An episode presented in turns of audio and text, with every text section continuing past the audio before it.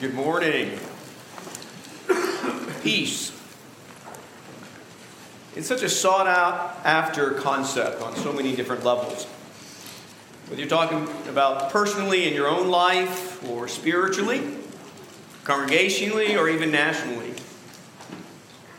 As we all know, it is not an easily maintained state of affairs. And the reason why is because of tension, unrest, disharmony, turmoil. And all of these kind of things are easily sown in our lives because of our own mistakes, our own missteps, as well as those of others. And so God instructs us in Paul's letter to the Romans, in Romans chapter 12. He says, If possible, so far as depends on you, be at peace. Be at peace with all men. There are two things that you can deduct from this passage. More than that, probably, but there's two things I want to bring out. One is peace requires effort on our part. Peace requires our work, it requires our action that facilitates that peace. And two, peace is dependent upon all persons involved. It cannot be attained or maintained by one side only. Now, our Heavenly Father is a God of peace. And He is a God of peace because He seeks to remove all of those things that cause discord and division. And in turn, He calls us to imitate Him by being peacemakers ourselves. But peace does not come easily, does it? Peace is costly. Because there can be no peace, truly, there can truly be no peace without a death. There can be no peace without death. And so, therefore, Jesus Christ, our peace, did what? He, well, he died on a cross.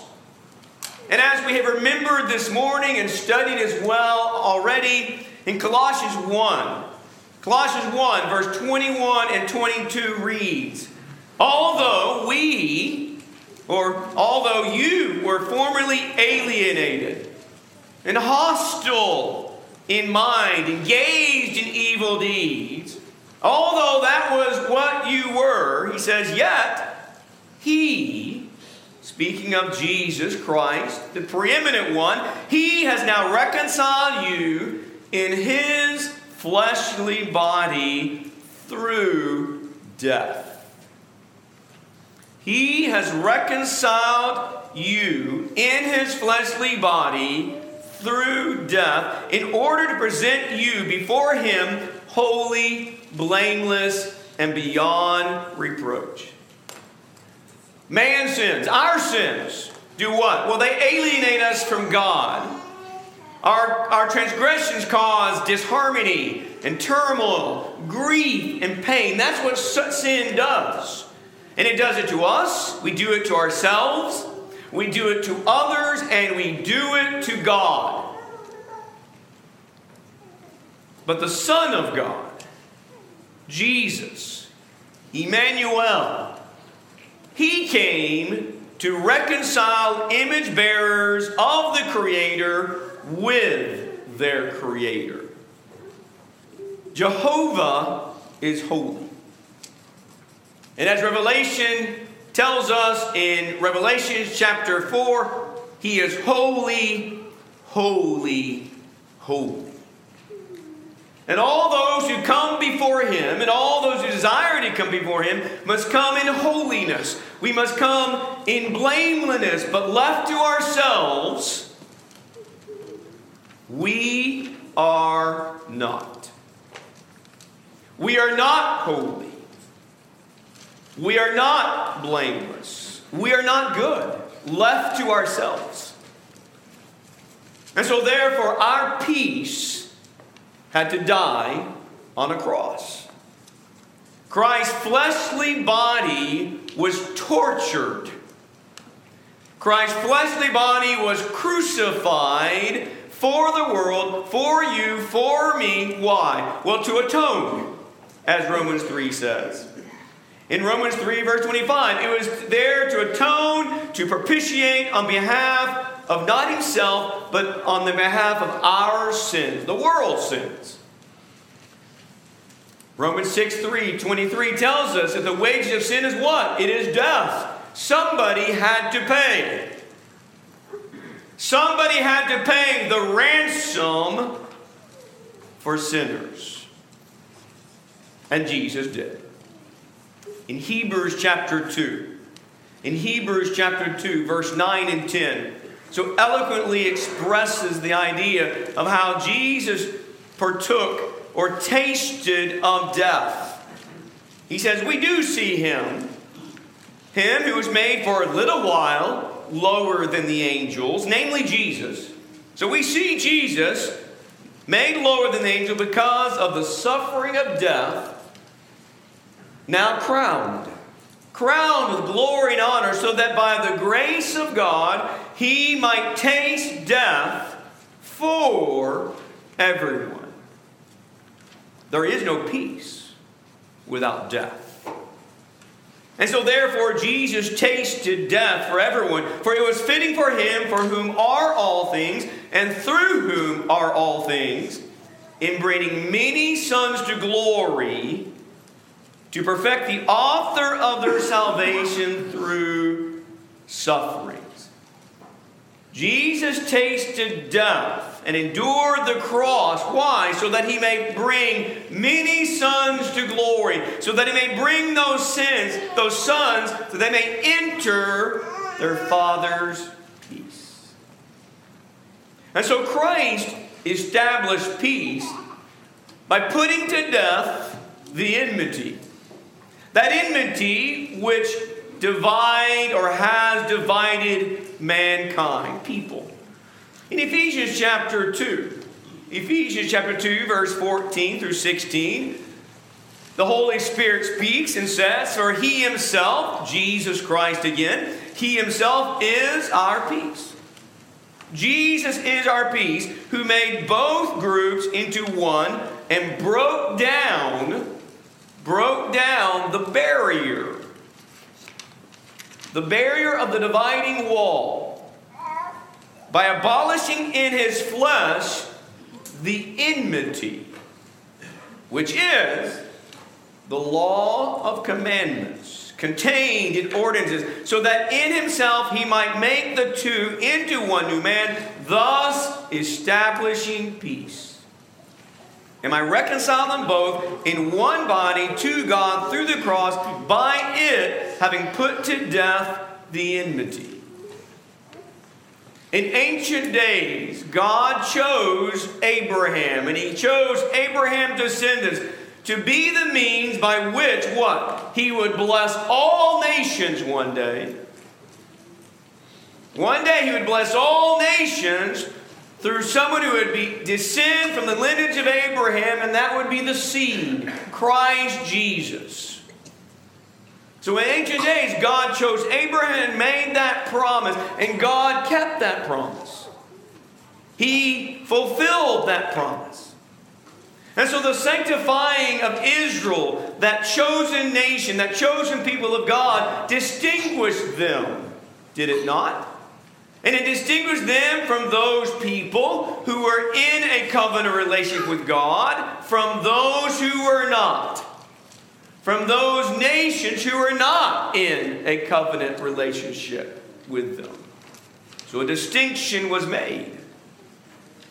All part of God's plan to ultimately one day bring the seed, Jesus Christ, who would be able to bless all people now, God's laws in the Old Testament, those laws that He revealed to the nation of Israel through Moses, were designed for what purpose? Well, they were designed to make Israel holy. God chose them, God sanctified them, God set them apart, and He gave them laws. He gave them a covenant, He gave them commandments, and that was to set them and make them and instill in them God's holiness, to guide their steps in righteousness. And for example, you go back to the very beginning when they are at Mount Sinai, there in Exodus chapter 19. Before the, the, the, law is given, God speaks through Moses and says in verse 5 Now then, if you will indeed obey my voice and keep my covenant, then you shall be my own possession among all the peoples. I am choosing you above and out from all other peoples. For all the earth is mine, and I pick you, he says. And you shall be to me a kingdom, a priest, and a holy nation. These are the words you'll speak to the sons of Israel. But what happened in history? Well, misapplication, abuse, of their sanctified distinction as God's people led them unto self righteousness, unto prejudice, and unto mistreatment of others. And then Jesus comes. And Jesus comes to correct people's thinking. They took a law that should have instilled in them holiness and righteousness and love and that's not what they exemplify.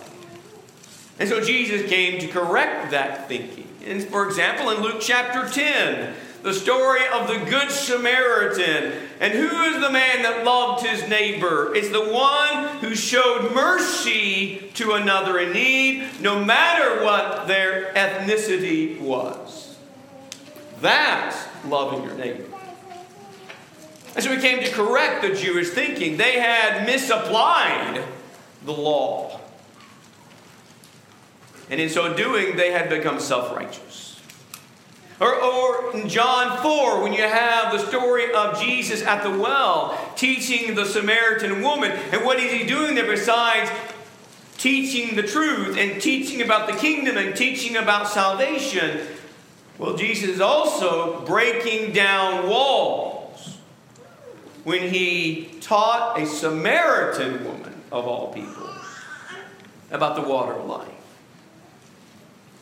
And so, as Paul explains in Ephesians chapter 2, Jesus, our peace, came to remove a barrier. He came to tear down a wall. He came to remove that which divided people so they could become a one people. And so the law of commandments, which separated nations, which led to enmity, Jesus fulfilled and Jesus abolished. He put to death that enmity.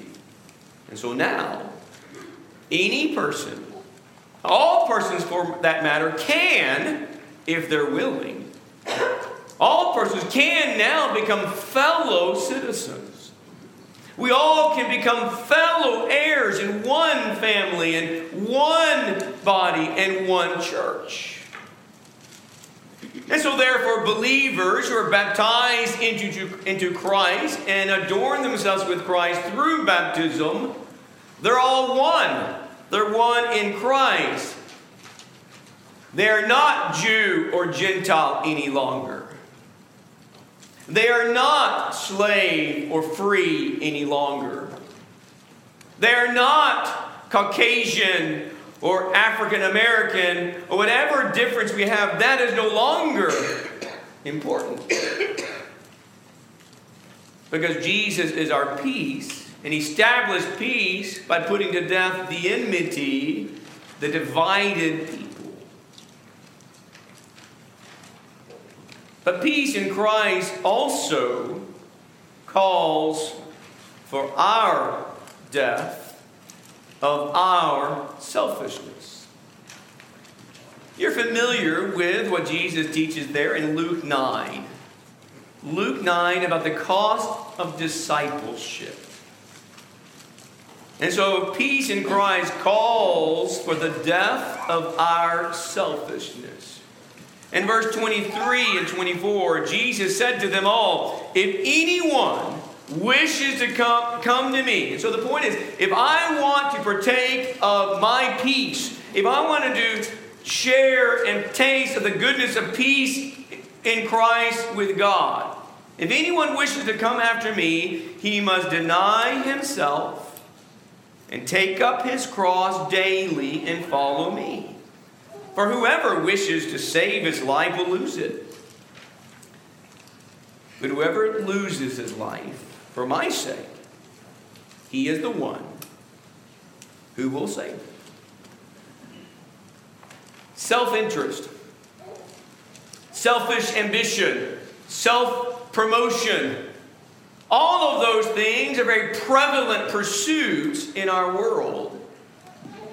And they are often justified by the worldly minded by defending the importance and the value of self awareness and self esteem. But Jesus commands us to deny ourselves. If I want peace, a death must happen. I must deny myself and every day carry my own instrument of death.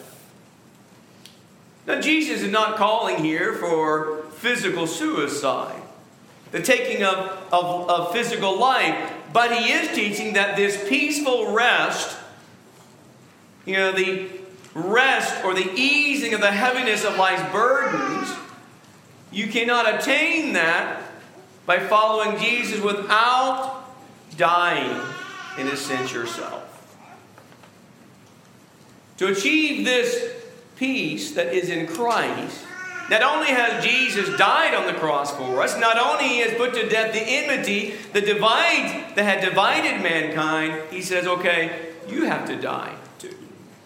Selfishness has to be put to death. And so you think about that idea our own wills, our own interests, our own pleasure, all of those things have to be put to death daily. So salvation's peace requires a losing of ourselves. It requires a, a giving up of ourselves for Christ's sake so that we can be reconciled by our peace and we can be reconciled to and with our Prince of Peace.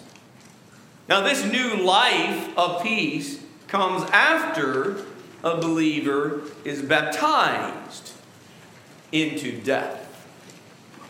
In Romans chapter 6, you turn to a very familiar passage that speaks of what is transpiring, what is changing when one is baptized into Jesus Christ.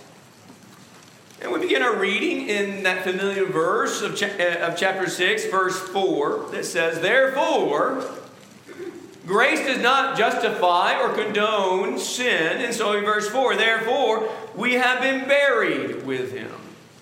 Buried with him through baptism into death so that as Christ was raised from the dead to the glory of the Father, so we too, so we too might walk in newness of life. For if we have become united with him in likeness of his death, certainly we shall also be in the likeness of his resurrection. Knowing this, that our old self was crucified with him in order that our body of sin might be done away with, so that we would no longer be slaves of sin. For he who has died is freed from sin. Clearly, the Spirit through the Apostle Paul is teaching that there is a strong correlation between baptism and death. That's, that's obvious. There's this strong correlation between baptism and death, and the, and the main connection to this is the fact that the Lord Jesus Himself died, was buried, and was raised from death. That's, that's the main correlation that gives significance, a meaning, and purpose to the commandment of Jesus Christ. And so, if I desire, if I want, if I long to receive and gain the benefit of God's Son's sacrifice and his victory, if I, if I want to taste of that, if I want to partake of that, if I want to receive all the blessings that come with that, then we must unite ourselves with the likeness of his death. And we must unite ourselves with the likeness of his resurrection. Because freedom from sin or freedom from the bondage of our sins requires our old man dying and being buried. Not just dying. He said, We must die and we must be buried. Not only did Jesus have to die to be our peace, He is the atonement, He is the propitiation, He is the unblemished Lamb of God that is the manifestation, revelation of truth, grace, and love. But not only did Jesus have to die to be our peace, our sinful self must also die too. Peace is dependent upon God and and upon us. Us doing our part to meet the terms of peace. And it's God's terms. Because we're the sinner. We're the unholy ones. We're the ungodly ones. We're the ones that are the transgressors. But peace is dependent upon God and on us. You know, there can be no true and lasting peace for a believer without being baptized into death. Our death as well as Christ. As you think about that idea, the burden and the guilt of our sins is not remitted until we make the determination, we make the decision to put away all of our sins. And that's where repentance comes in. But that's not all of it. And then, what do we have to do? Well, we make the decision, we repent, and then what do we have to do? We have to bury ourselves with Christ into death. And that's where baptism comes in. This new life of peace in Christ and with Christ comes after a believer is baptized into death. But then finally, all who have died, all who have died in Christ, They've denied themselves and they're daily carrying the cross, and they have buried themselves in Christ in death. All who have done so must continue putting to death sin. So we return to our text of this morning, Colossians chapter 3. And again, you look there in verse 5 and verse 6. And read those two verses again as well. And it says, Therefore, consider the members of your earthly body, or put to death the members of your earthly body. Yeah. And that is immorality, impurity, passion, evil desire, and greed, which amounts to idolatry. For it is because of these things that the wrath of God will come upon the sons of disobedience.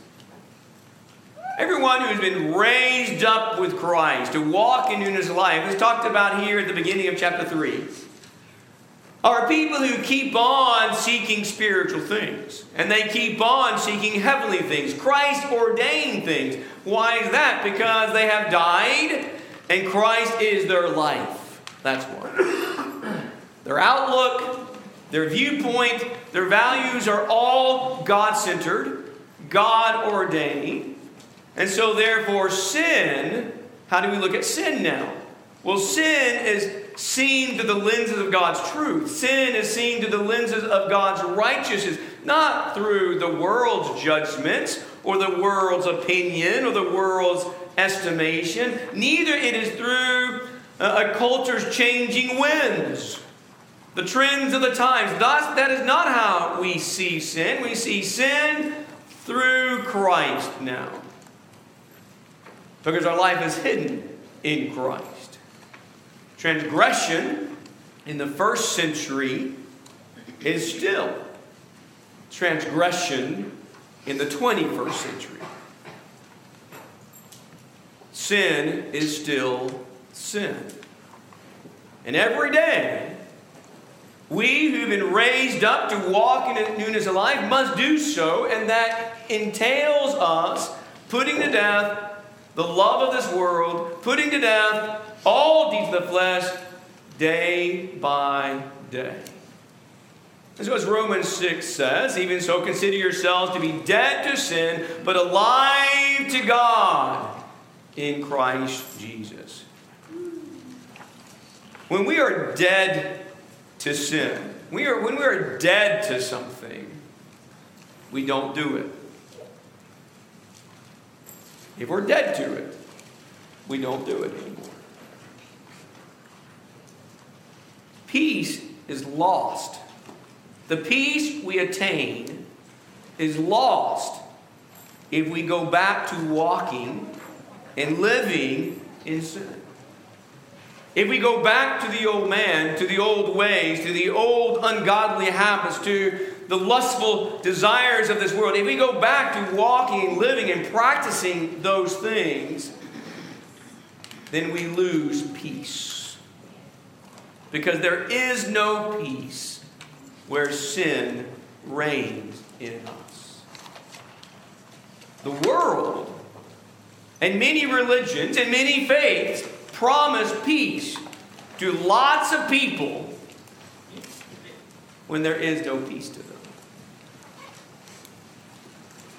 But there is peace. And it's found in God, and it's found in Christ, and it's found in truth. And that peace is available, and that peace is accessible and attainable, but it is costly. It is very costly. It is so costly that Jesus had to die to make that peace with God, with your Creator, accessible to you, available to you. So there is peace. But you and I have to be willing to die as well. Deny ourselves, take up our cross daily, and be buried in baptism into death. That by the grace of God and faith in Christ, we are raised up to walk in newness of life and to see sin through the eyes of Jesus and be dead to it every day. Are you a Christian? Have you denied yourself? Are you carrying your cross? Are you following Him? You believe Jesus to be the Christ, the Son of God, then why not today confess that faith with your mouth? Make that decision and that commitment today. Confess that faith with your mouth before others, unashamedly. Repent of the sins in your life and be buried with Jesus in baptism. And God will forgive you. And every sin be washed away by God's grace and mercy. And you'll be raised to live a new life a life for Jesus, a life with Jesus, a life in Jesus. If you are a Christian, and maybe there is sin in your life that you've not corrected, that you've not repented of, you've not approached your Father's throne of mercy and grace, if we can assist you today to make your life right with your God, with your Father, and with your Lord and Savior, we invite you as well Come forward, make your wishes known while we stand and sing the song that's been selected.